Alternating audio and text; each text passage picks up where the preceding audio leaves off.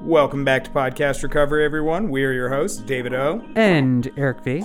Today we are joined uh, by a, a avid, loyal listener, which I'm super happy about, Brittany. How are you doing, Brittany? I'm right on, man. I'm living the dream. Awesome. Uh, where are you from, Brittany? I am from, well, I was born in Bellflower, California, but I've been living in New York. Uh, I just moved away from New York in 2017, and currently I'm back in California. Rad. Awesome. And when were you first introduced to recovery? Um, I was first introduced to recovery in 2017. Mm-hmm. All right. And how long have you been clean? Yep. I've been clean for six months. Fantastic. Nice. That's awesome. All right. Well, with all Yeah, that, with all solid that, number, I think. Yeah. Hey, hey, we all we all been there. And with all that out of the way, we're going to turn it over to you to share your story with us. So take it away. Oh, thanks, man. Um, yeah, first of all, I just want to say you guys are, uh, you guys are the best podcast I've ever listened to. Honestly, next to NPR. So thank you for that. Thank you for existing. Thank Um, you. Woo. I, I- I, I- like being next to Yeah. NPR. That's I mean that's Yeah. that's the that's like such a compliment. It's Yeah. like you're you're the best thing next to NPR. Like that's awesome. Yeah. Yeah, I don't even need Terry Gross anymore, honestly. you know. Um, yeah, I, I, uh, I guess, I guess the, the one thing I, I wanted to talk to you guys about more importantly, like, it, I didn't really want to. I listen to a lot of other people, and the best part about I like about your show is it's not a chair. You know, people don't just talk about, oh, I was young and then I felt different. I always felt weird, and then I drank, and then I lost everything. It, it's kind of like it's kind of like the thought process and the pattern Mm-hmm. behind being an addict or, or an alcoholic, which I know that you guys are very familiar with. Yeah. So, I mean, I, I normally like to just start off with the question. People ask me, you know, tell me about stuff, and I guess the only way I can start my story is by by the first question that was ever asked to me, which is, what was the question that drugs were the answer? Mm, And um, yeah. bottom line, bottom line, and I and I I heard this on your show. A guy said he was addicted to more, and I Mhm. could totally relate to that. All I've ever wanted, and it's really sad to say in retrospect, all I've ever wanted was to just feel better, Yeah. you know, Hell yeah. and and just feel fucking better. And the best part for for me um, about drugs in, back in the day, yeah, I've been using since I was uh, 18 years old, and the, and I realized I didn't I didn't like my reality.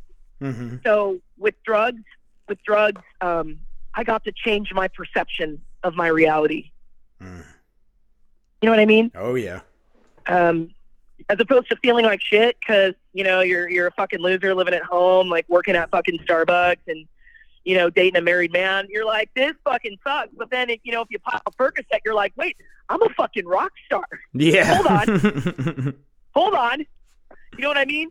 And uh, so so me, me, I was an addict before I went in, you know, and and just a be- it's a brief background of my story. Like my mom, my mom's been smoking crack since crack was the shit. You know what I mean in the Mhm. 80s, and my grandparents knew that, and they said, you know, listen, you go find your life, you go find yourself, and we'll take care of Brittany.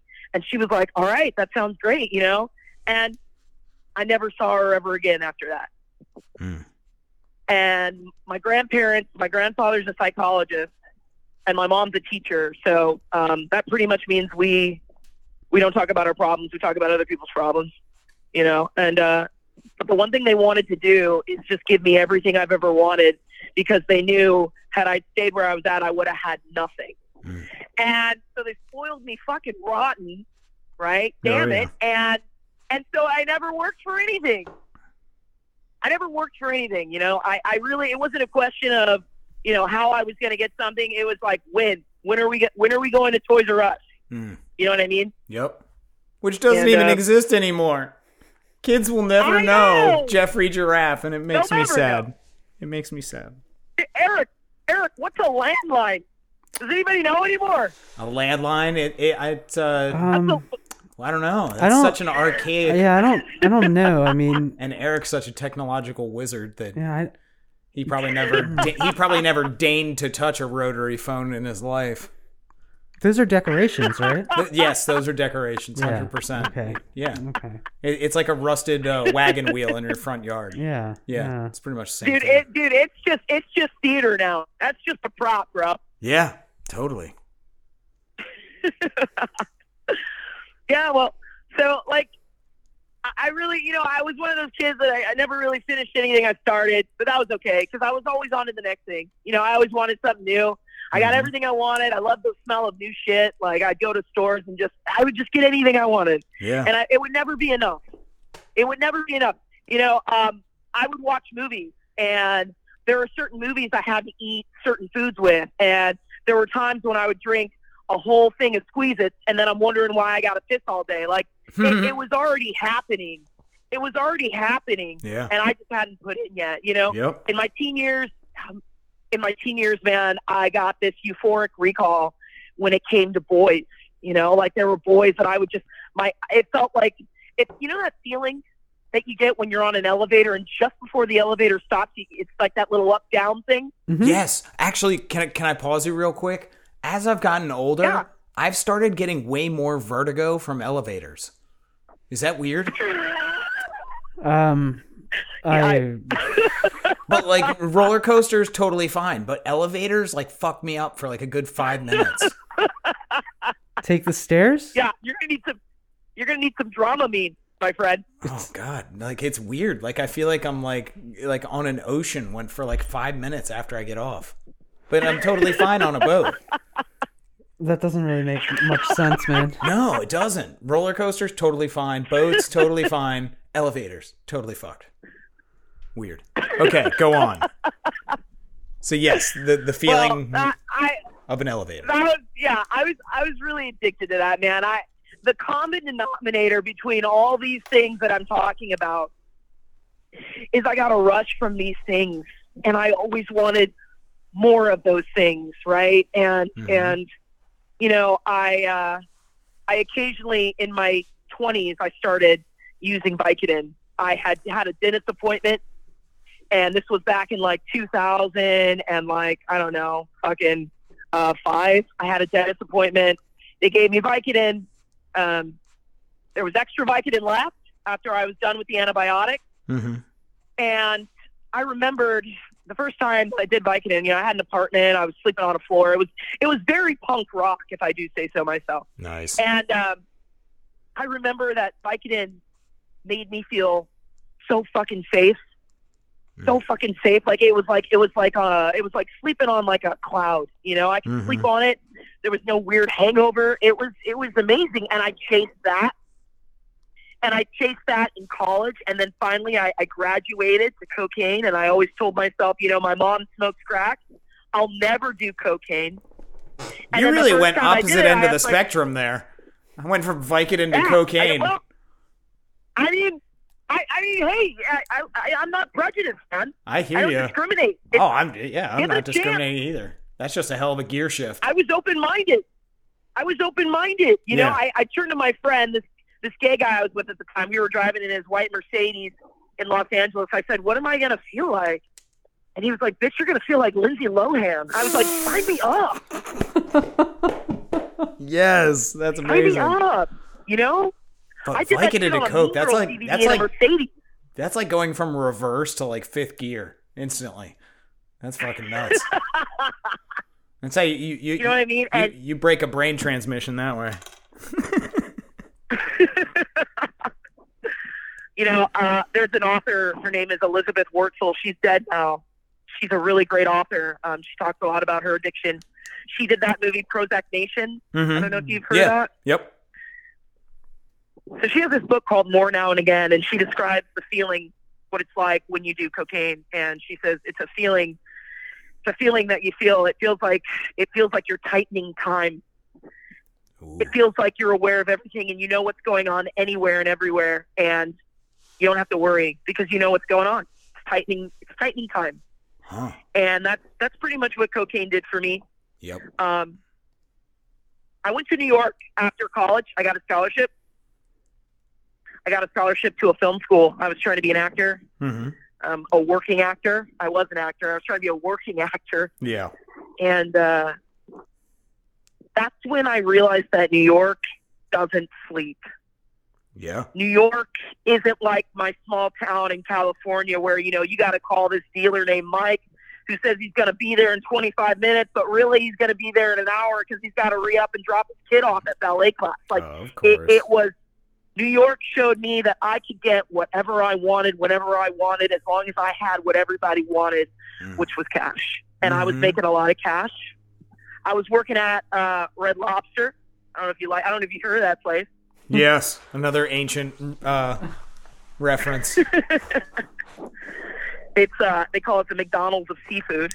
Um, Ooh, that's a good one. It's very That's- good. That's that's very accurate too. I don't know. Maybe Long John Silver's. Long John, actually, Long John Silver's is the McDonald's. Yes. Um, And let's not Oh, let, yeah. let's let's acknowledge that there's a whole population of people keeping Long John Silver's in business. I don't know how the fuck that's happening. Who the fuck are those people? Who's eating microwaved fish? Like, I just don't think know. about that real quick. Is someone just microwaved or deep fried some fish for like 30 seconds Dude, yeah, and now you're eating it? yeah. Long John's. I can't. I can't. I don't even. Have I eaten at a Long John Silver's? The only one I know of is out in like Western Maryland. No, there's one in Lansdowne, dude. Oh, well, I don't go like. I don't- I No, don't you don't. No, Yeah. fuck no. I'm saying like out in Western Maryland, there's one in Lavale.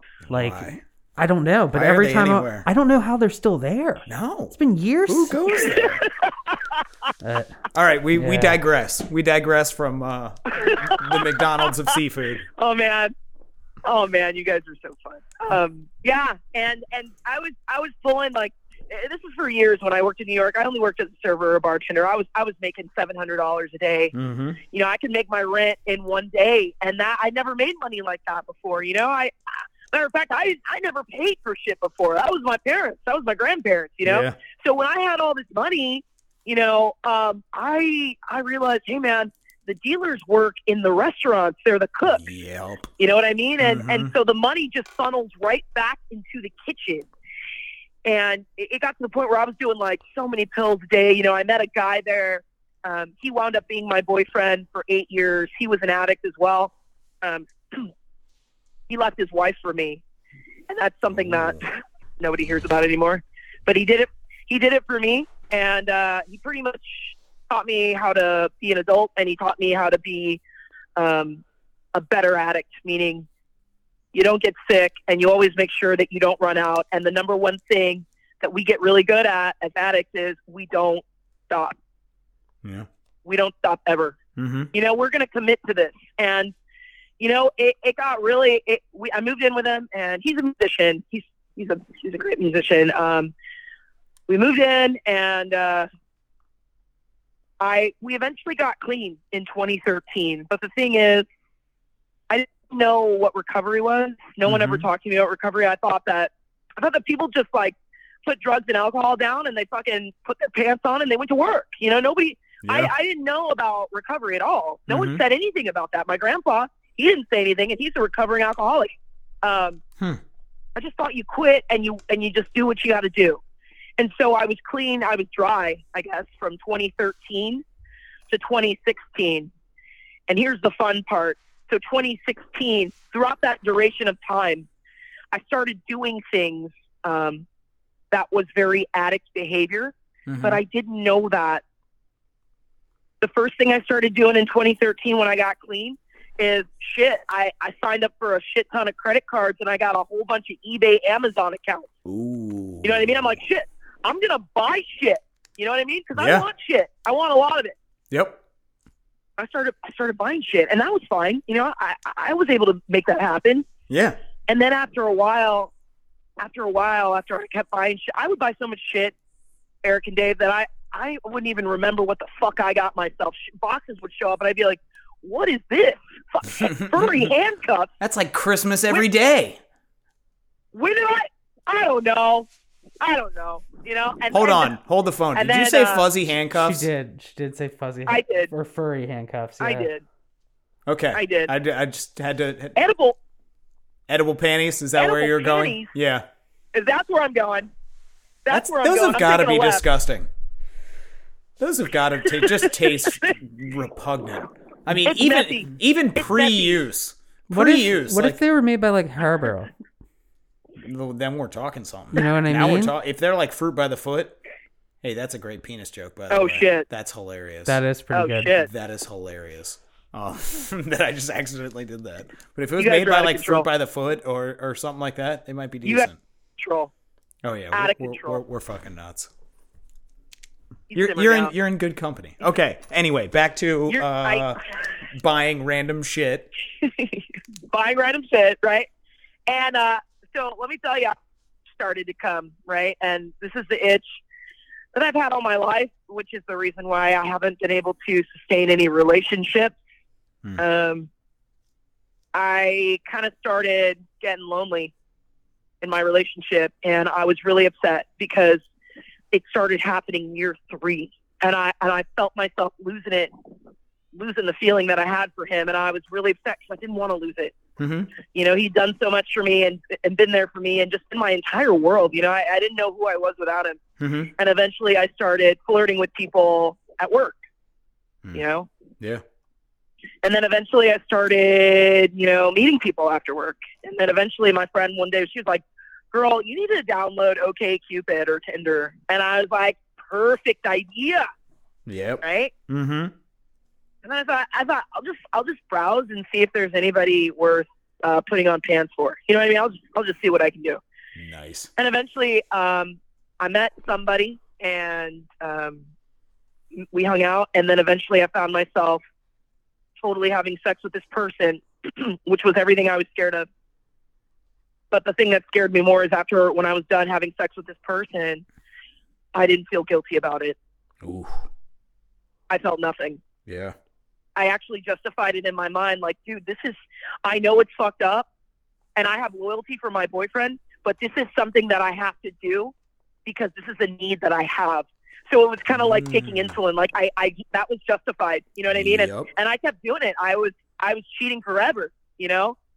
But then after that, after the guys would realize that I'm clean and sober, these all these normie guys were like, dude, I don't know if I can handle your lifestyle. Like, you don't understand. I don't. I don't know if you do, but guys, when they would find out I wasn't drinking or using drugs, especially not drinking with them at bars, um, they would feel really betrayed and bewildered at the same time. Hmm. You know, they they Yeah. would feel offended. Like, I'm drinking, and this you've been drinking a sprite the whole time. Yeah. You know, like I would even have to tell the bartenders, like, hey, if this guy orders me another drink, just make it a sprite. Don't tell him. You know what I mean? Just do it. Yep. So the bartenders knew it. They knew. They were in on it. Um, you know what I really always wanted to do? I just wanted to go to a bar and just order a glass of milk and like clockwork orange it. Oh my You know? god, that is badass. Yes. Well, isn't that Except for there's drugs in that milk. well? But wasn't that also a milk bar? Yes, right? it was a milk bar. Is Yeah. it really? Yeah, that's what it is in in in uh uh Clockwork Orange. It's Yeah. a milk bar, and it, it there were drugs in it. It was Moloko Vellocet, is what it was called. And there were there were drugs in the milk. Yeah, What? yeah. Yeah. I just yeah, Oh my god! I just rocked your world, Or- didn't or I? Oh, I you can- never heard that. You can always go Jeff Bridges, you know, and go White Yeah. Russian, Yeah. right? Oh yeah, man. Right. There's a fucking beverage here, man. No, but I really just want to. I just want to tell them that it's milk, and it's two percent. yeah, that would that would definitely throw a guy off. I just want to. I just want to get weird. Is that okay? I think that's fucking cool. Yeah, right. I think there's some really good like like ditch like there's a lot of lines you could go off of depending on the percentage of milk you get. You know, like I'm like two percent into this conversation, oh wow. or like, hey, I think you're the whole package. Can I get some whole milk Yeah. over here? It's like I know it's two percent milk, but what's the other ninety eight percent?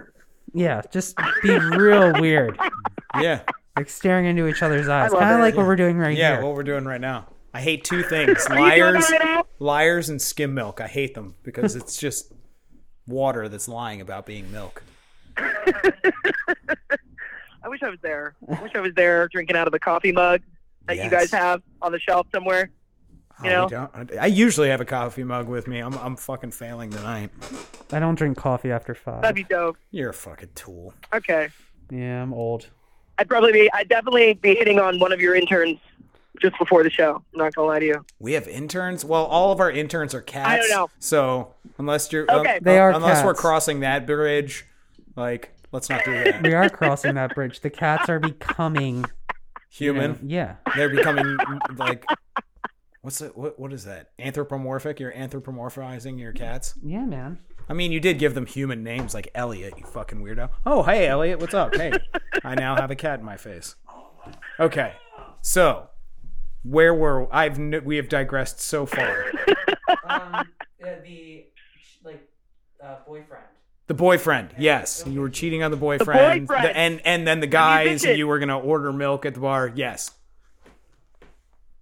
So, so it started getting weird trying to date normies yeah, because I was already living with an addict, so I I didn't want to do that, Mhm. and uh, you know it, it was the relationship was getting so stagnant. Like I, he and I were both really scared of success. Looking at looking back in retrospect, like um, I had an opportunity to audition for SNL, and I didn't take it what? because I thought, yeah, I, I was like, ah, I'm not going to take it because because if I go on SNL, no one's going to take me seriously as an actor, and it's going to take me forever to get uh fucking like notable parts, you know, serious roles. That's what I fucking told myself when really I was just fucking scared and I felt like I wasn't funny enough. You know what I mean? So I backed out, and then and then one day I was I was bartending and some guy came in. He worked for uh, Sony Sony Records. I said, "Hey man, I know this musician. He's fucking great." Guys, like, here's my card. Uh, we can get an interview with him. I told my boyfriend that, and my boyfriend freaked the fuck out. Like, he had worked so hard on his music, and I gave him an opportunity, and he just like I don't know what he did with the card. He just got scared, and his justification was, "No, if I go to this record label, they're gonna make me sing songs that they write, and then I'm never gonna be a real musician." mm, You know what I mean? Yeah. and that's how we hid. That's how we hid. And then and then eventually, and this is this isn't attractive at all. Um, after all the men were gone, I started eating. Um, I started eating so much, I would go to 31 Flavors and buy an ice cream cake, and they would ask me, "Hey, what's the occasion?" And I'd be like, "My fucking couch. Yeah, it's Hey, fucking Tuesday. myself alone." Mind your business, Karen. That's always their name right? It's always the name. Yeah. you know so i blew i blew up. I blew up. I, nothing fit. You know i was really depressed about that. So then i discovered ZzzQuil, and i don't know if you know that but that's the new non-habit forming sleeping aid from the makers of nyquil. Ooh. That was a great Can I use ad. that? That was a good- great ad placement. Yeah, Yeah. That, that was a good little advert. You know, just like little product promotion. I like Did it. you just say advert? yeah. Take a lap, you fucking tool bag. You know, Get out so of here. I, I just started sleeping i just started sleeping and then and this is where we bring it back to where it all began it was time for me to go to the dentist i had a dentist appointment coming up and i love the dentist i love the dentist the dentist because you get you get party favors normally and but Mhm. see i remembered this being dry for four years i remembered this i said damn should i tell the dentist that i'm an addict and that i Mm. probably shouldn't get prescribed anything Mhm. and then, uh, then this other voice inside, we'll just call her Tiffany. She said, "No, man, like uh, uh, that's not your call to make. Here's what we're gonna do. We're gonna pray to God, okay? And we're gonna and it, and you know what? If if God thinks that we should have Vicodin after this appointment, we're not gonna stop him.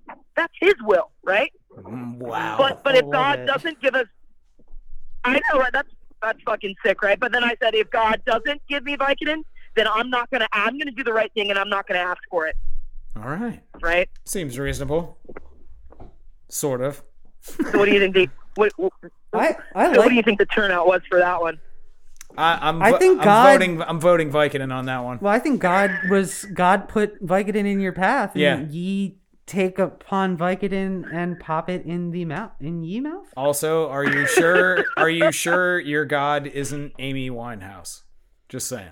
Oh my! Hey man, too soon. Yeah. Oh yeah. Too that's too soon. Yeah. Come on, man. Well, she was a fellow. I, I was just giving an homage to like she was a fellow addict like her, and it was it was a tragic loss. That was bad. Poor form on me. Rest in peace, Amy Winehouse. Don't try to make yourself. Don't make yourself feel better now. You don't have Okay. to pacify me. Okay. I'm sorry. anyway, moving on. So God gives you Vicodin, and ye taketh. So you get, you're right. You're right. Gave, you gave me the Vicodin, and uh, it felt like Christmas on 34th Street. Um, Hmm. I I consumed it very quickly, very quickly, and so did my boyfriend. And then eventually, I was running low on the Vicodin, and I thought, shit, you know, like, what am I gonna do? Like, uh, what if my teeth hurt after all this Vicodin? You know, and I, I gotta get, I gotta, I gotta stock up. You know, so I called my mom. I said, "Hey, mom, you know, I, I just want you to know. I want to say my mom. I mean my grandma. I said, Mom, I just want you to know I'm not, re- I haven't relapsed, right? But I do got to go out in the street and get some Vicodin because um, my teeth might hurt. And if they don't have Vicodin, I'm probably just going to get some Oxy. And Hmm. she was like, Do what you got to do. Wow. Because my grandma's a normie, right? Yep. My grandma's a normie. Mm-hmm. She goes, Well, you know, and I, and, and I know we're not from Wisconsin, but every time I do my grandma's voice, I just make her from Wisconsin. She's like, You just, you just go out there and get what you need. Honey, don't you, You know? know? You just gotta you gotta make sure your teeth don't hurt. Okay? Okay. If you need some oxys, you do you do some oxys, babe.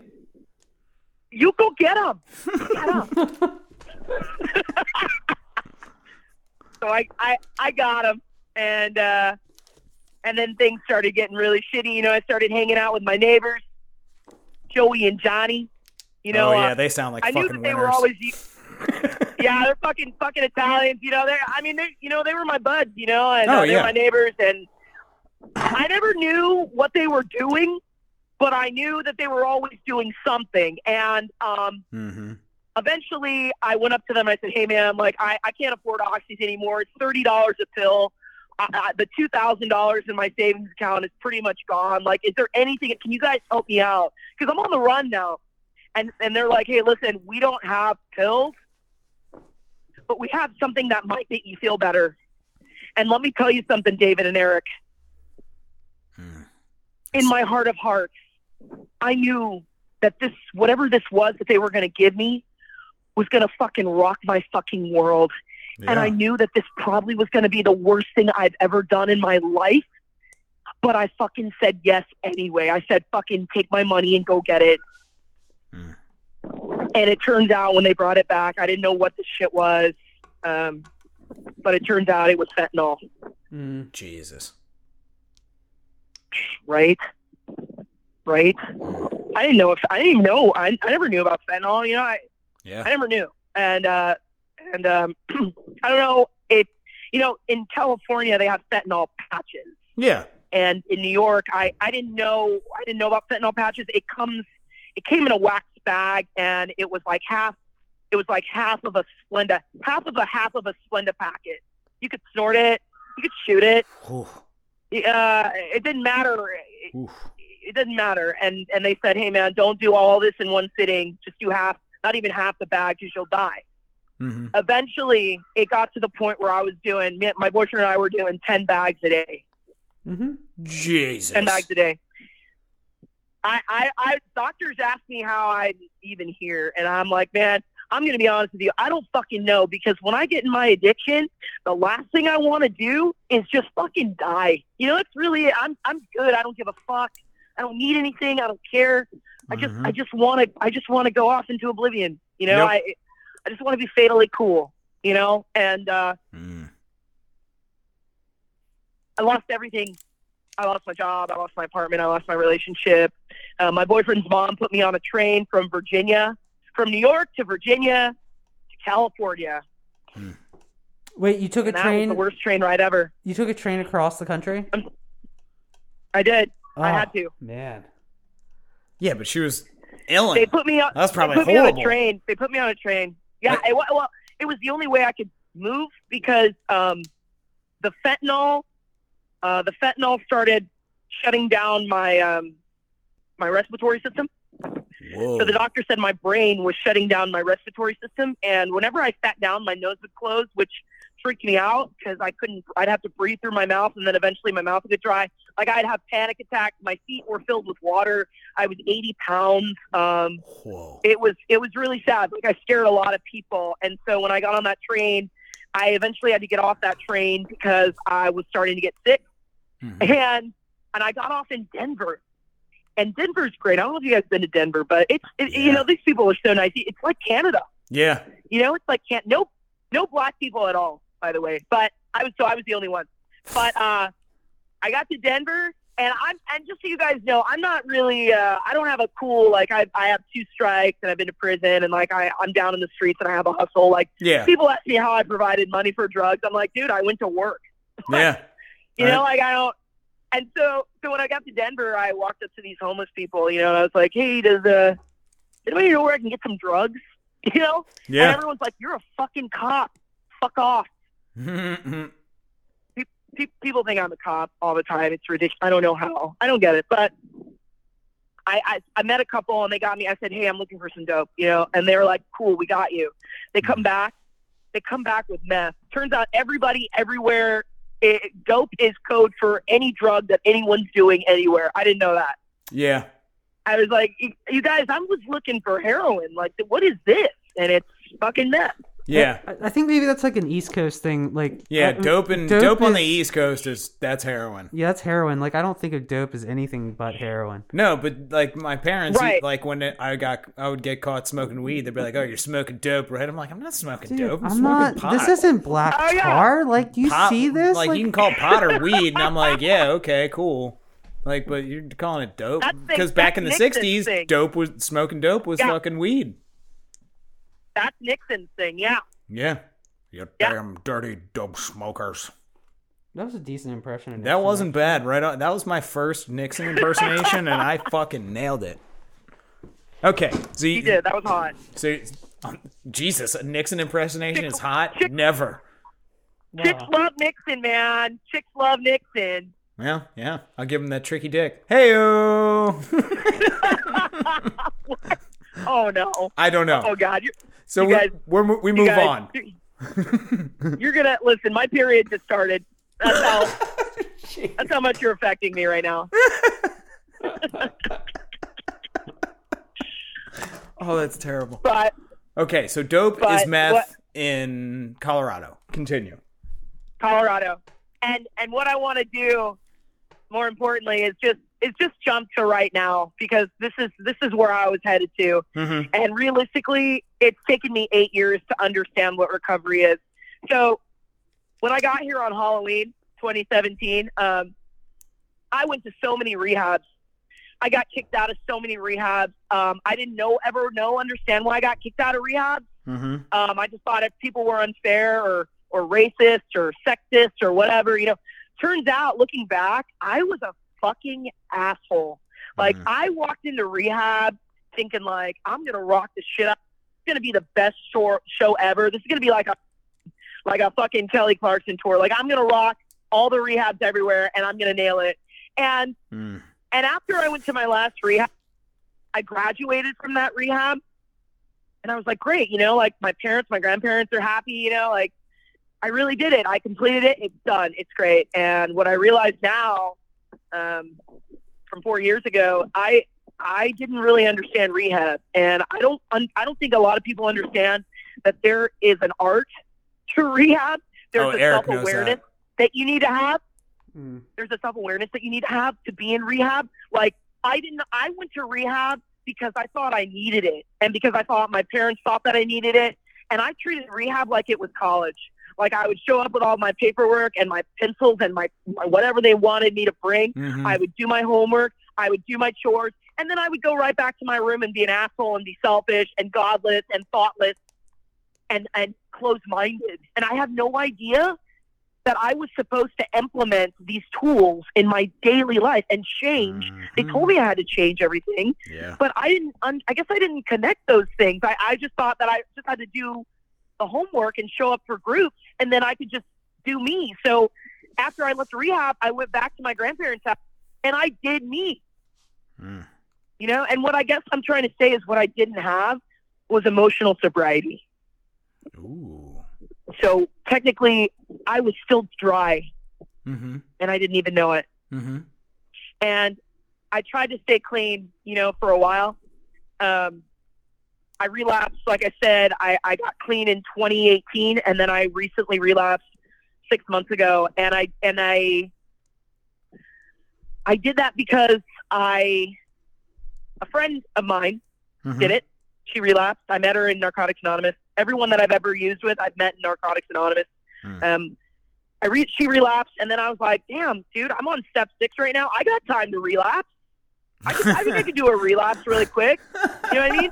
And so it's like, so so she relapsed on meth. Some guy that she's in love with got out of prison, and he he sells meth, and she got back on that. Tale and as then, old as um, time. You know what? Right? so they're they're in love. You know, they're in love, and I thought, okay, I used that one day, and I woke up the next day, and I was like, dude, I just used last night, and I still have a place to live. I still have a job. Ooh.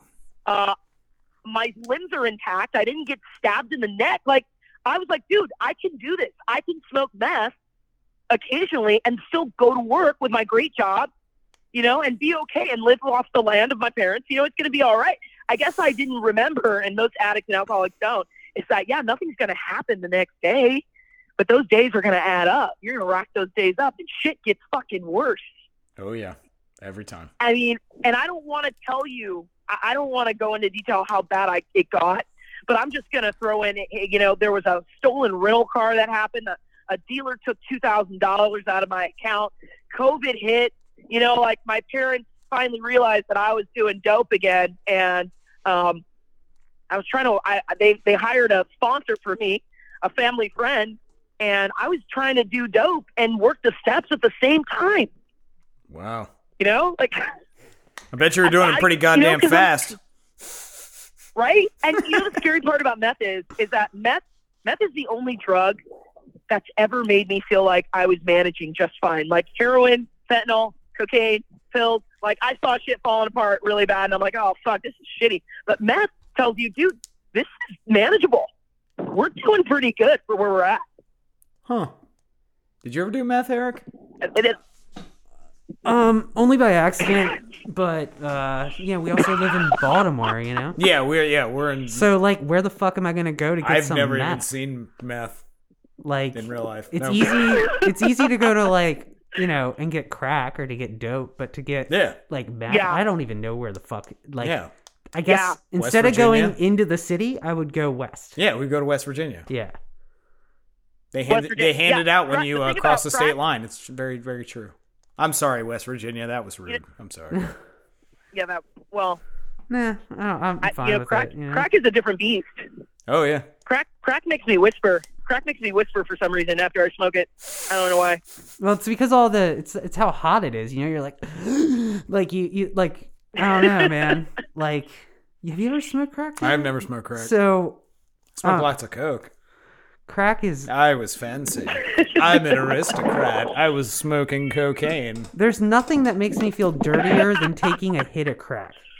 I'm sure. Really? There is nothing that makes and I know some people like glamorize it, but like I don't know. When I'm like resin up a stem, I'm not thinking like, oh man, I feel like really glamorous right now, you know? Like let me break out like the uh cognac and like some fucking like I don't know, Nat Yeah. Sherman cigarettes and we're gonna smoke here and res out this, you know, broken crack pipe. And your and your smoker's jacket. Don't forget your smoking robe. Yeah. Yeah. hell Yeah. yeah. That has burn holes in it. Don't forget about that. Fuck no, I was smoking Oh, yeah, coke out of a most light definitely. bulb in my underwear. It was good stuff. Good times. Oh my god! good times. Why did I get excited? That's odd. Okay. Oh my god, a light gonna bulb! I, ha- I have later. those. I have those in my house right now. I'm gonna jour- journal Every time I turn that on the lights, it fucking triggers me. Okay, so anyway, where were we? Um, we're at we're at uh, just know. getting to COVID COVID. times. Yes, COVID. Yeah, A COVID. dealer stole two thousand dollars. There was a stolen uh, rental, Rental car. car. Yep. It was embarrassing. My my parents found out. I told my sponsor that I was using. And What kind I- of rental I- car know, was it? It's a.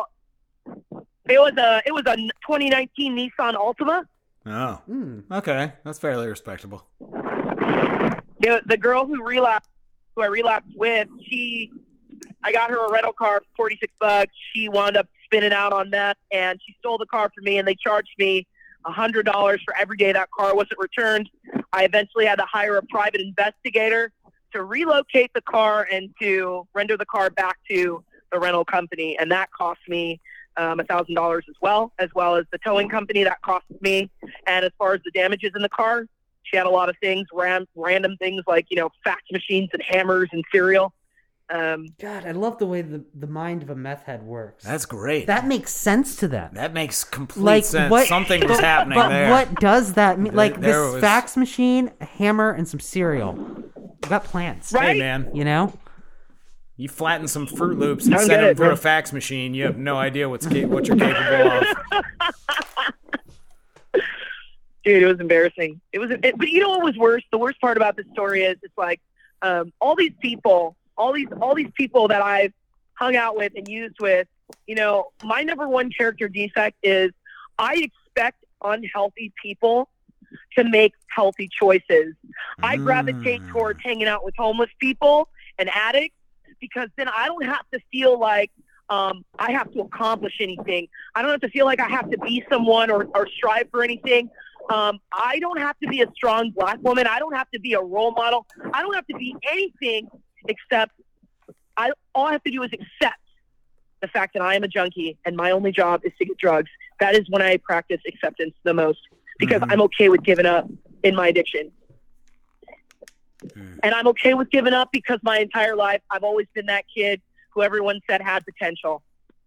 Oh, always. yeah. And but the the whole time, man, the whole time I've always felt like an imposter. Mm. You know? Mm-hmm. I've always felt like the underdog. Yep. Um, I've never really, I never really, uh, I never really saw myself to be famous. You know, I wanted to be an actor because I wanted to be famous. I, I was good at acting, but I didn't like the, I didn't like the work, and I didn't like, I didn't like the politics or the industry. I just wanted to be fucking famous because I just wanted to be liked, and more importantly, I just needed honestly to be liked by one person, and that was my mom. Oof. Yeah. all these people that I've told you about, all these people that I've told you about, um, I don't, I don't have friends. You know, I, I had hostages. Ooh. I just really wanted you to care. And the weird part is, is that these people couldn't care because these people are broken as fuck. When did I think that this was going to work out? Mm-hmm. Yeah. Um, that's my biggest character defect. I, uh, I'm really insecure about myself. And so I just hang out with people that are at the bottom so we Mhm. can all be at the bottom together and somehow create this bond that's not really real. Yeah. Pretty fucking lonely, man. And uh, my head, my head is my head is it's where I've always lived, you know. And so um, when I'm using, I can just I can just be okay with everything and everyone, and nothing hurts because it's it's people say insanity is doing the same thing over and over again, expecting Yeah, different results. I don't. I hate that thing. Uh, first of all, I think insanity is doing the same thing over and over again, it's knowing you're going to get the same fucking result and doing it anyway. Yeah. That's what I think. Yeah. And just being That's- that's completely did. completely okay with the same shit. Same shit. It's like- normal because it feels familiar. Yeah. You you put two and two together, like you see the fucking equation. It's like me plus this equals a fucked up outcome. Guess what? Fuck it. I'm gonna do it anyway. Right. Yeah, you Right. like it, it wasn't a fucking mystery to us. And like Right. that that's the thing that like normal like the the muggles don't understand. And it, Right. it, it's like, "Oh, you guys are having a good time." And it's like, "No, this it, it stopped being fun a long fucking time ago." A long time ago. A long time ago, man. Like you don't even fucking get it. It's like, oh, you guys No, are just getting high and living on cloud nine and doing your own fancy dancy things in your high world, and you have a choice. And it's like, dude, no. Like, I, I didn't have a choice until I got clean. Right. Then I had a fucking choice. All right. Right. So, the, so the last six months of recovery. So you finally get get clean in COVID.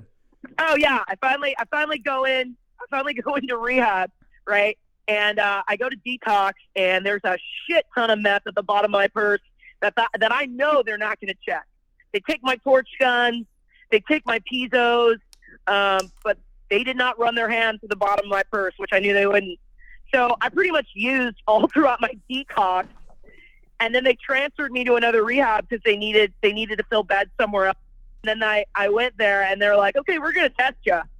And I was like, "Holy shit!" I didn't even fucking think about that. Like, they're gonna fucking kick me out of here, and then where am I gonna go? My parents are gonna find out that I got fucking kicked out of detox and out of rehab before I even got clean. Like, this is bad, you know? Like, That's pretty epic. but you know what? Honestly, they they kept me. They kept me, and I was like, wow, dude. And and and the day they kept me, they told me it was 420, and I called my parents and said, hey, my clean date's 420, 2020, and they're like, wow, that's your nana's birthday, and Oh. and that hit me. That hit me really hard because uh, my nana was fucking awesome.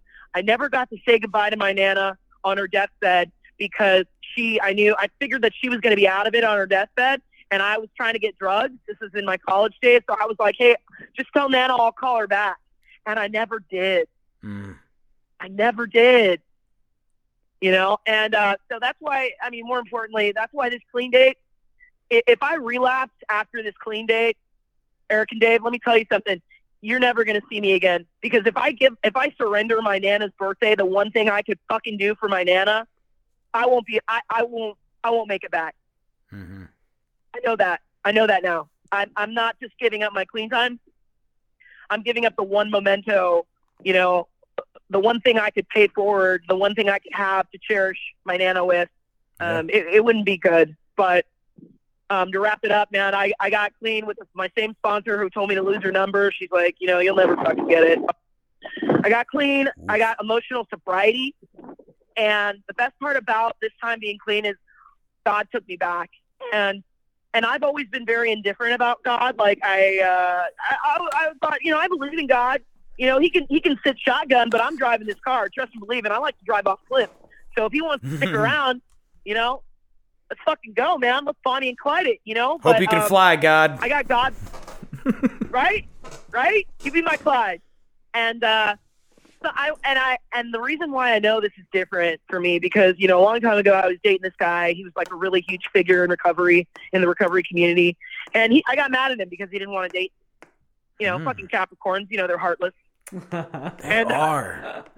Sons of and uh, bitches. they're cold, man. Fucking double cold, Capricorn over but, here.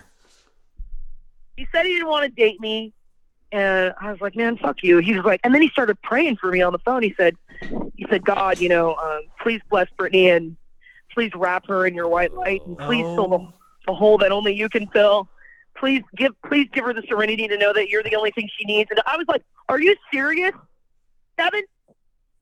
are you serious Say what you got to say, Eric. like fuck this guy um, that would infuriate me. Oh God, yeah. If You- it was somebody out like I was interested in, and they're like, "No, I'm not gonna fucking date you, but I will pray with you right now," I'd be like, "Get fucked." Fuck off! Yeah, like fuck who off, the dude. fuck Yeah. do you think Yeah. you are? Like You got fucking God on speed dial over there.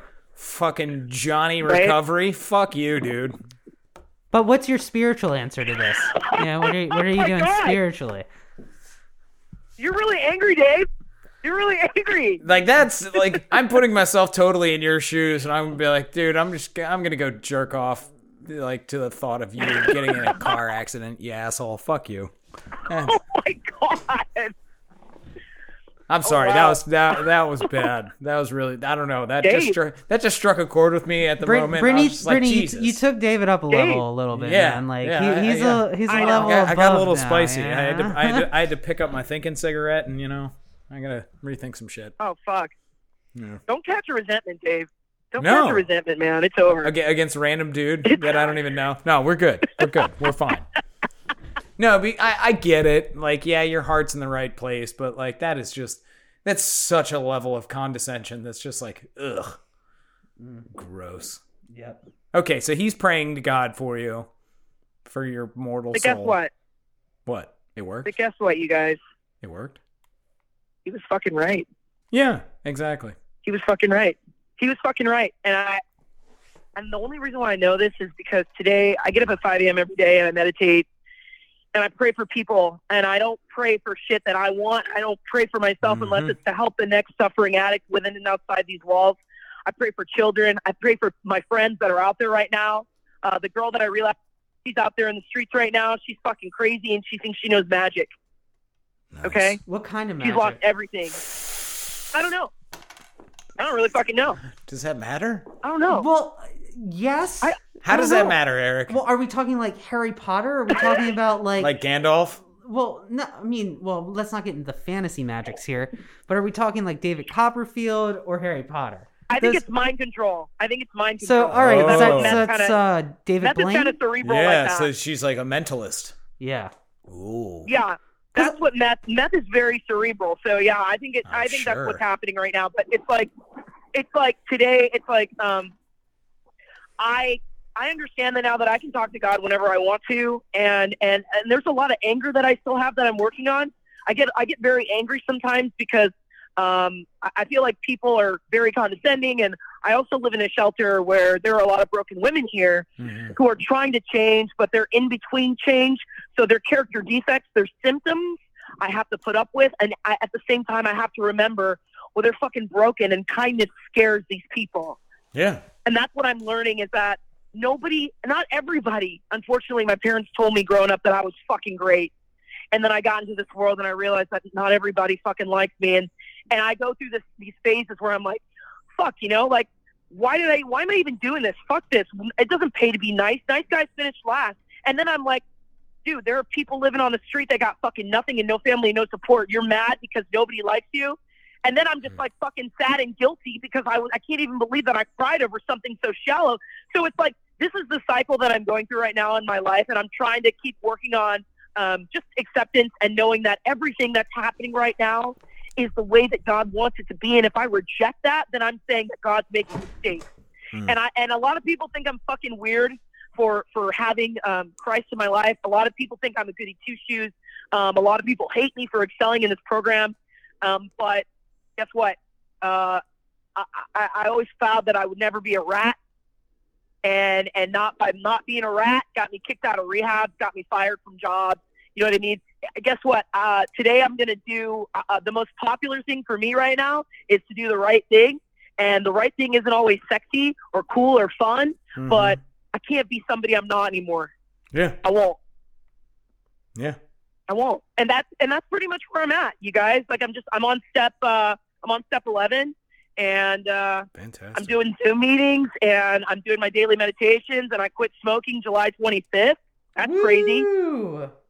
Yeah. Don't look at me, I Eric. put cigarettes Don't. down. I already knew Eric was down. fucking looking at me. Cigarettes are hard. Cigarettes are one of the harder ones. So It is. congratulations. That's It is, Yeah, man. that is. Really that- fucking that's, hard. Thank you. yeah, that's fucking awesome. Fucking hard, man. Yeah. Fucking hard, dude. I All think I think cigarettes let's- are honestly like They're the fucking worst thing I ever picked up. I think Out of all the Or- drugs I've like I've ever done, nicotine's the fucking worst. I think the Yeah. hardest personally is which is harder yeah. than cigarettes is like sugar Oh, slash like Yeah. And and you don't think Because about you don't it. even think about it. you don't it. think about it at all. But I just ordered like two hundred dollars worth of like different types of drinks and candies, and like I was like, Wow. well, you know, it's like it's about to be that time of year where I want to just be inside. I don't want to go to the grocery store. So, That's been all year, Eric. well, I know, but like you know, COVID COVID might uptick again. You know, I'm prepping. You know, like.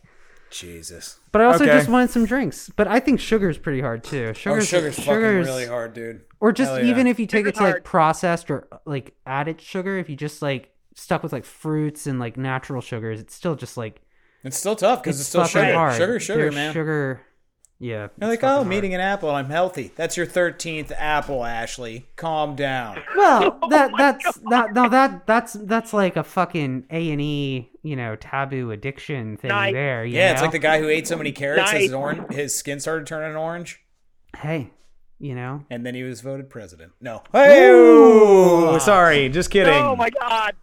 That was good. That was a good one. All right, moving on to the question David, portion. There's no leaning, so but That was on to your just a funny thing to say about carrots. Go on to your question. Okay. Um I'm going to start with a Yes, fun I'm fun que- I'm going to start with a fun question. You are both an East Coast and West Coast resident. Which Yeah. which one is Yeah. which one is better and what do you find funny about people from each coast? these are hard hitting questions, and thank This you is- for that. this is Uh, deep. the East Coast, the East Coast is better, and the reason why the East Coast is better is because eh, you know California, the West Coast, they're like they give a shit about who you know. Everybody wants to fuck everybody so they can get somewhere else. East Coast, they're like, no, we want to know what the fuck can you do? How much capital can you generate? What's your skill? I love it. That's a hundred percent accurate. Yeah. That is that is Yeah. really accurate. And are those the Yeah. are those the yeah, for sure. are there any like funny quirks you find about the West Coast or the East Coast? Uh, the West Coast. Oh man, I you know the men here haven't changed that I used to date since high school. They're still wearing Hurley and Volcom and fucking affliction shirts with sandals with jeans. You know, That was like I hate Yes. it. that was like I hate it. 2004, man. Yeah. Yeah. dude. the dude, OC. never. And and the worst thing, the worst thing about West Coast guys is it's like they they're not honest about not being that into you. Like on the East Coast, East Coast guys are like, listen, I'm fucking her, but I'm fucking you too. If you're okay with that, then we're good. You know what I mean? Merry fucking Christmas. I fucking hate your guts, but Merry Christmas. You know what I'm saying? That's true. I, God. that's an accurate representation. That is hundred percent accurate. Wow. You know? yeah. You're yeah, you're completely right. But it's the honesty. See, that's the hit. Yeah, we're yeah. Yeah. That's the hit. That's it's the the, hit. It's the honesty, honesty. that Love brings- East Coast guys. Yeah. Love East Coast guys. You're thinking for of the real. Exact guys- same yeah. person I am, aren't you, Eric? Who? Who, who the honesty about just fucking around? Oh, I was just thinking about like Yeah. you know when I was in that stage of my life, and I was like, look, I'm not really looking for a relationship, but like We can bang we can just Oh. I just want to have sex. Are you Yeah. good with that? Yeah. Um, Yeah. I feel so skeeved out when I think of that my, that period of my life though. I'm like that's disgusting. yeah, it was when I was 27. It was uh I was I weird. like ugh, things got weird. But let's move on to the next question. So, ugh. Well, there's Um, a funny thing though. There's a funny thing ahead. though. West Coast girls, West Coast girls, they're like last thing though, but it's funny here because West Coast girls, if a guy says, "Hey, you know, I want to use a condom," the chicks are offended as fuck. They're like, "Are you fucking kidding me? what What do you think? I have something? What? Are you serious? Uh well, Isn't that fucking weird?" condoms are also for preventing pregnancy. Yeah. So There's there- so many there's aspects as to this. multiple. I Like, did, I did not want a using baby at all. yeah. Fuck no. Dude, but that yo, I've been pulling out for years. The pullout is is a thousand percent. Yeah, but the, It's- the hey man, it's work. spraying and praying is that, that's a tough thing to do. It it is, you know. Yeah, it's, it's Especially when you're fucked up, like you sometimes you don't know. I mean, a lot of times nothing's going to happen, period. Like there it, There's a nothing. chance. But there is a chance, There's 100%. Yeah. all right. So that's weird. You guys, you guys like having sex when you're fucked up? Okay, I'm sorry. I don't. I'm saying I, I, Oh. like. I don't like to mix the two. Yeah. yeah. Yeah. Wait, you don't I don't like mix to the two, mix man. the two? What? Oh, No, I do not mix the two, man. See, I Everything could- is separate. whoa. See, I could write an entire book about the different drug combinations and having sex while on them Mm-hmm. Yeah. feels like. And Yeah. Whoa. Cocaine and sex? Wow. That's amazing. it's Ooh. um That's a negative. There are That's a no negative, there are Ghostwriter. there are negative. yes. There's been by the- by the way, there's been so many movie references in this like this episode that I'm just supremely happy about. all right. So so let's here, we'll we'll uh Moving on. we'll move on. We'll move on. But um Okay. All right. all right. So you were in the arts and Yeah. Um, I mean, I I spent a lot of my twenties kind of in the you know like music or trying to do film and photography type like scene. Um, and I know I I just know how it is, right? Like it's hard to kind of separate the art from the drug culture that surrounds the arts. oh yeah. So right. Right. Yeah. I mean, how much of that kind of like do you feel like just fueled your, you know, addiction and like if you were to go back into those situations, like what would you change? Oh dude, I have an answer for this too. I'm. You know what? I'm going to be honest with you. Um, when I went to college on the West Coast for theater, um, theater kids are way different than film kids. So theater kids engage in a lot of wine drinking, a lot of Yeah. smoking, a lot of psychedelics. Like Mhm. that's everywhere when I was in that environment. When I got to New York and I went to film school. These people, these kids that paid forty thousand dollars to be at this school along that along with me, they did not fucking party. They went there with intentions, and so I was the one who was missing class because I was doing coke in the East Village and on St. Mark's and just hanging out and not going to class. And I figured, hey, I paid for this shit. Why should I have to go? So for me, um, I started using a lot more also because my parents were in a completely different state. Mhm. I don't have to be at home or tell them when I'm coming home. Yeah. Mm-hmm. And I could get drugs anytime I want. Oh, man. I can't say no to that. Mm-hmm. Right. my trigger, my trigger, my number one trigger, man, is being alive. Because when I wake up in the morning, there's an opportunity to get up and go get drugs because I'm alive. That's been the hardest part. That's what's that's what's fueled everything for a long time. Is just being alive and having the opportunity, having options. Yeah. All right. Okay. Um to the serious question. So what what power or perspective have you found from your most recent relapse?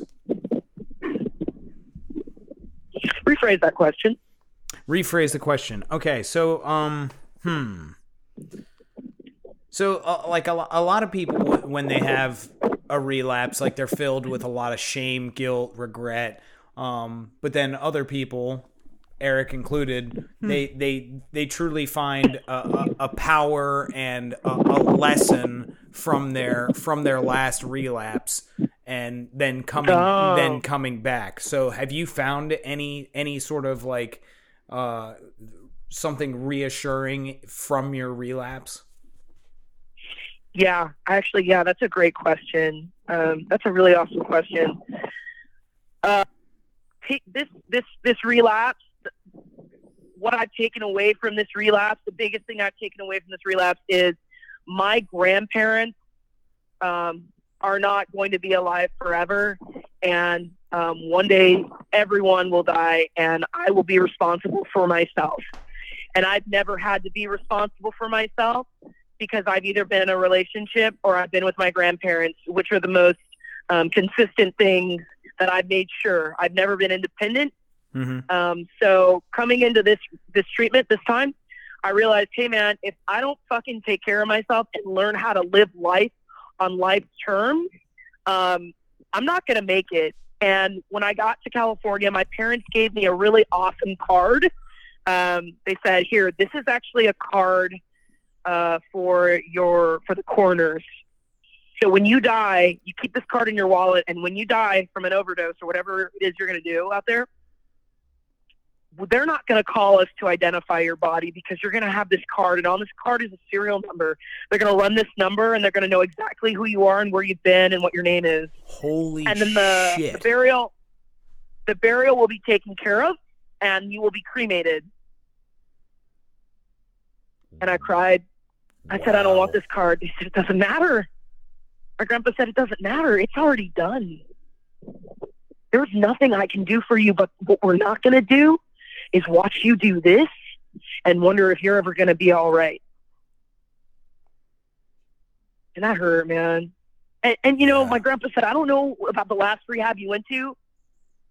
You thought you got something out of that, but you didn't. I don't know who told you that you you successfully did this program well just because you graduated. You didn't. And I was crying. I said, Grandpa, I did get it. I did get it. And in the midst of me defending myself that I did get it, I realized, dude, you're smoking meth at your grandparents' house and they have no idea, but they somehow know that you didn't get it.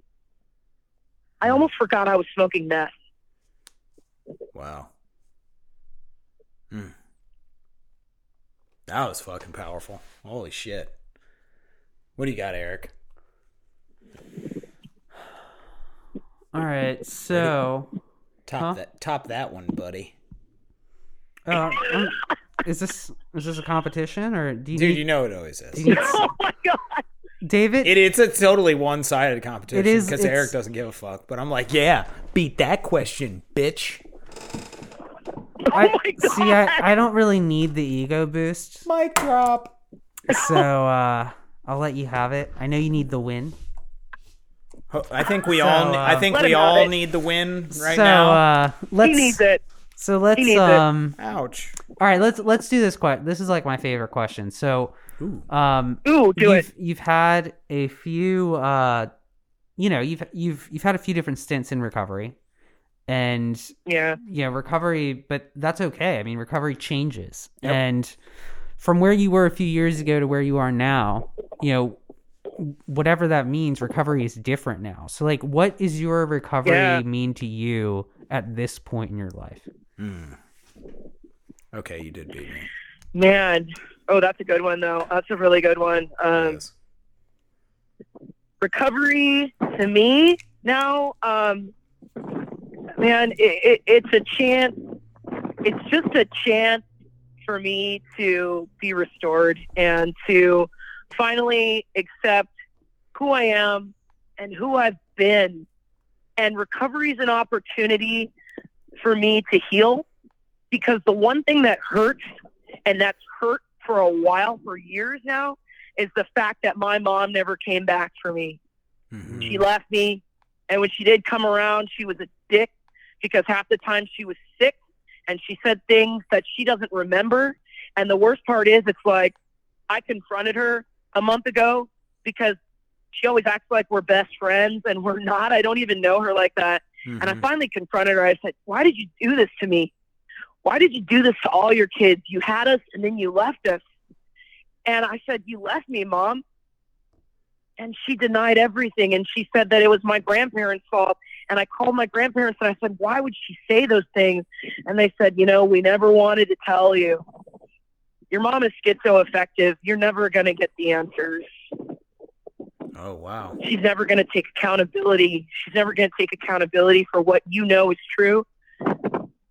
She's never going to tell the truth because she can't. Yeah. So recovery, recovery for me is as corny as it sounds. Is I get to now look at that inner child that I don't recognize, and just know that I don't got to fight anymore to feel safe. I don't got to put in anymore to feel safe. I get to I get to reach out to a community of people and uh, and know that there is assurance in that. You know, because to me, safety is a state of mind, man. That's all I fucking need. Everything's okay, and if it's not. All It's gonna be okay, though. You know. Yeah. Um. Hmm. Hmm. mm, mm, mm. Which question am I going to go with? All right. Um. Hmm. All right. I am going to do a, a round table question all right for for all three Ooh. of us. So it's Ooh. it's uh, a a favorite quote or passage that you have that is outside of recovery, but Mhm. y- you can apply it maybe not necessarily strictly to your recovery but in your everyday life to just like re recenter yourself and and, and like move on just like just some quote or some small passage from like wherever not not out of an NA text that that that helps you in your day-to-day life and or recovery That's a really good one. Mhm. Okay, I have I have two. I have Okay. two, and I want you guys to know this because this is fucking important. All Yep. right. My favorite college teacher told me, he says this is about the, the industry and about life. He says, you know what?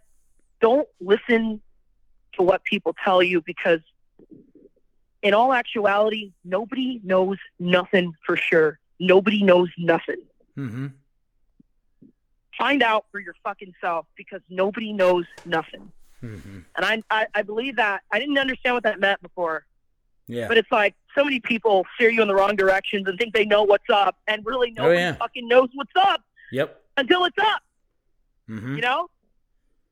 And the second quote that I'll say defines my whole um, my whole back, uh, my entire life is I was I don't know if you guys do you guys, do you guys have kids by any by the chance? You guys have any kids we do that not you know of? nope not yet Okay, good. Okay, good. I don't either. That's fine.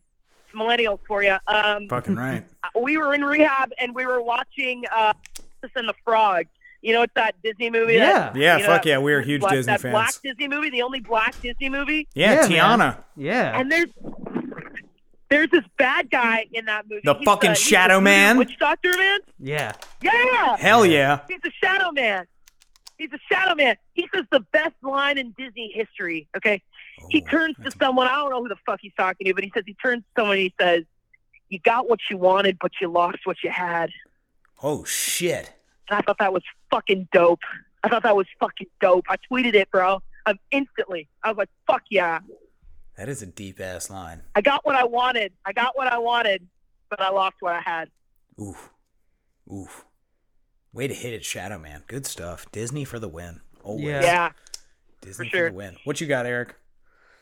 What is your outside quote? Could be a song lyric. Well, I, I don't have one on recovery, but I do have a great quote from a video game article that someone sent me yesterday, Okay. um, which is just comical. Uh, and I want to start using in my daily life more often. Okay. Um, oh, Halo tonight, maybe. Um, uh, so bringing Dubai to Atlantic City on a budget. What the fuck does that Mm. mean? Mm, mm, Dude, that is nonsensical What does as that fucking mean, shit. man? mm. That is What garbage. does that mean, man? Give me another one. That's garbage. It's garbage. What do you mean? That's garbage. I'm bringing Dubai to Atlantic City on a budget. Wow. That means nothing. wow. Mm. That is that is gibberish. Give, give me something else. That's all you Wow. got. That's all you got. That's all I have. You don't have a single like poignant song lyric, nothing. Not like all you you don't not all you need is love, nothing, anything. I mean, unless you unless you have it, like you know, I mean, there's nothing I can say that's going to inspire someone. Um, are you looking for inspiration in your own personal life, or you know? No, I just from- want to hear what inspires you. Yeah, you, have you like never heard or read anything? It's like, oh, that that really sticks with me. There's nothing when you. He's ask just he's just looking up. No. There's nothing when you ask me the question where I'm just like, oh wow, let me reflect on this, you know, this great this great Dylan lyric, or you know, maybe like something from Lennon. Um, I don't know, man. I take a lot of different things from a lot of different people, and I don't put anyone on a hierarchical, you know, plat like uh summit. All right, you that was fucking useless. All right. um mine um the one I like I I I love quotes and they like there's there's so many of them. Um I'm going to give you two as well. One which is technically a Disney now Mm. From the MCU. Okay. Oh, Nightmare? Nightmare? No, no, no, no. Uh, this Oh, is okay, th- go ahead. th- this was from uh, Doctor Strange. You know, you Oh, okay. you've heard, you've heard the quote, Eric, Probably. and, and I, I love this quote. Uh, it's fantastic, and it's ne- what she says. The the um, fuck, I forgot her name. Um, Tilda the ancient one, yeah, Tilda Swinton. She says, "We never lose our demons. We just learn to live above them." And like when I heard that, I was I was Oh. just like, "Oh, that's it's so true." Wow. Yeah, because it's true. It's hundred percent true. You never you never lose them. Like they- they're there, like but you you were learning to live above them, and that's that's fucking fantastic. Wow. So when I heard that, uh, that- that stuck with me. And probably my favorite of all time is still Walt Whitman, and he said, um, Nice. "I'm Nice. I'm as bad as the worst, but thank God I'm as good as the best." And I Wow. yeah. I, I've just always loved that quote. It just puts me right back on the same like playing field and mindset as everybody else. I'm like, I am no better than or worse than anybody on this planet and like we're all the same and and like even though I like I have that capability to be as bad as the worst, I have the I have the capability to be as good as the best, and it's and it's up to me to really make that decision on like which way I'm gonna go, and uh, yeah, that's um that's where I'm at. Wow. Can I can I ask you guys a question? Absolutely. You guys are Yeah. so fucking fascinating. Yeah. Okay. All right. One at a time though. Uh, what's your favorite drug movie? Oh, oh, What's your favorite? favorite drug movie? I I can answer mine. Spun. Spawn, really? Spun. Oh my God! Are you serious? Yeah, spun. It's definitely spun. Sound like Wazamo. Brittany Murphy, rest in peace. Do you know Billy Corgan did the score for that film? Yes, he actually does a a Yeah. a, a um acoustic version of uh fuck an Iron Maiden song right in the opening credits of that. Yeah, It's um yeah, yeah. Nu- Number of the Beast. He does an acoustic version of Number of the Beast in the credits, and it's just it's so good. They're all good though. Like Trainspotting's fucking great. Trainspotting's like fucking Rec- great. Requiem is like amazing. Requiem's Requiem. very good. You guys seen Candy? You guys seen Candy with Heath Ledger? I have not. No, I don't think Or, so. yeah, Candy. not. Check it out. Um. Yeah, check it out. Ooh, best drug Geoffrey movie. Rush is in it. Best drug movie. That's fucking tough, man. That's drug movie, I- man. I I I think I have to go Fear and Loathing. Oh wow. Yeah, Fear and Loathing is is in, incredibly hardcore. But um, I'm gonna I'm gonna throw a second one in there that I saw in Re- Recovery, and it it is Okay. very profoundly moving because I think it does a great job of showing sort of the the insanity of addiction, particularly alcoholism. Um, but it's uh, Flight with Denzel Washington. That fucking movie. Oh, the one where he's a pilot? Yes. Yeah, Yeah. So good. that was a good one. Like the the the That wa- was really good. Yeah, the the way his addiction manifests, his alcoholism manifests, and everything, and how he the Yeah. it's it's it's very subtle, and uh, like I think if you're in the recovery community, you pick up on those subtleties. I don't think a lot of people did, but like like his Right. rationalization. And and justification for like well, he was like yeah so I was drunk flying but look I just saved a whole plane full of people so it's totally fine and it's and then it's just it just spirals downhill from there and uh yeah. You know, you know what part in that film was like fucking like took my breath away? Hmm. when he is wrestling with himself in the mini fridge, yes. Yep. And he finally takes that fucking bottle and closes it, and you're like, oh fuck, yep. That was a that was a good that was a good shot, I Yeah. believe. yeah. So yeah flight flight is very good. There I mean good. there's there's a lot of them there's, there's quite a bit um ooh and I think one, good. one of the low key ones which it, it becomes a drug movie but it's Yeah. not considered a drug movie If you say enter the void, I will like be like, get the fuck out of here. no Eric's no not having it. I was gonna Eric's say. I was gonna say Goodfellas. I don't count that as a drug movie. No, it's Oh. not a drug movie at all. Okay. Absolutely not. But his like dissension with cocaine is very palatable. Yeah. It's like what, like eh, how he just like keeps staring at the helicopter and like looking out the blinds and all that shit. I'm like, oh yeah, yeah, that's that. And he's just. I'm going to be honest with you. The most relatable, the most relatable character that I think could possibly describe or encompass my addiction. Um, I think uh, Sharon Stone. You know, Oh wow. Oof. Yeah. that that's what my addiction looked like. Yeah. Definitely. Oof. That's a tough one. Fuck, and I, Yeah. I had just thought of another one, but I forgot it. Hold on, give me give me give me one second. Give me one second. Um, kids, uh, the No. doors, Kids. um, No. Party Monster. mm, It's it, like it popped in there and then it ran away. Sorry. Too bad. Oh well. All right. Well, it looks like we are out of times, but we would la- love to thank our amazing guest Brittany for joining us. Woo! Yay! You did a Uh, great. you guys do that to all the black girls. You guys do that for all the black girls. I I mean, no, not really. we do it for everybody, so it's not just like the black okay, girls. That's true, yeah, Yeah, it's it's not you're a, right. It's, it's not a sexual or sexist or racial we, thing. We like to make sure that I'm everyone. sorry, that was wrong. We I'm like to make sure that everyone knows we have a uh, a real laugh track here, or not laugh track, a real. I audience want a real clap track, clap track. but we don't have one. We, I told you I'm not gonna make. I, You I like our our Yes. you know. I like I like Yeah, this like folly that we're creating in studio in real time. That's true.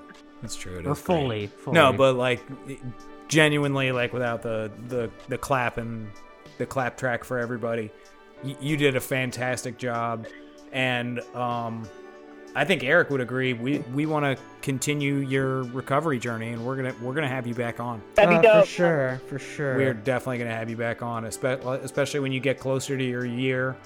Uh, we we want to hear Okay. hear more of the uh, exciting saga of uh, Brittany.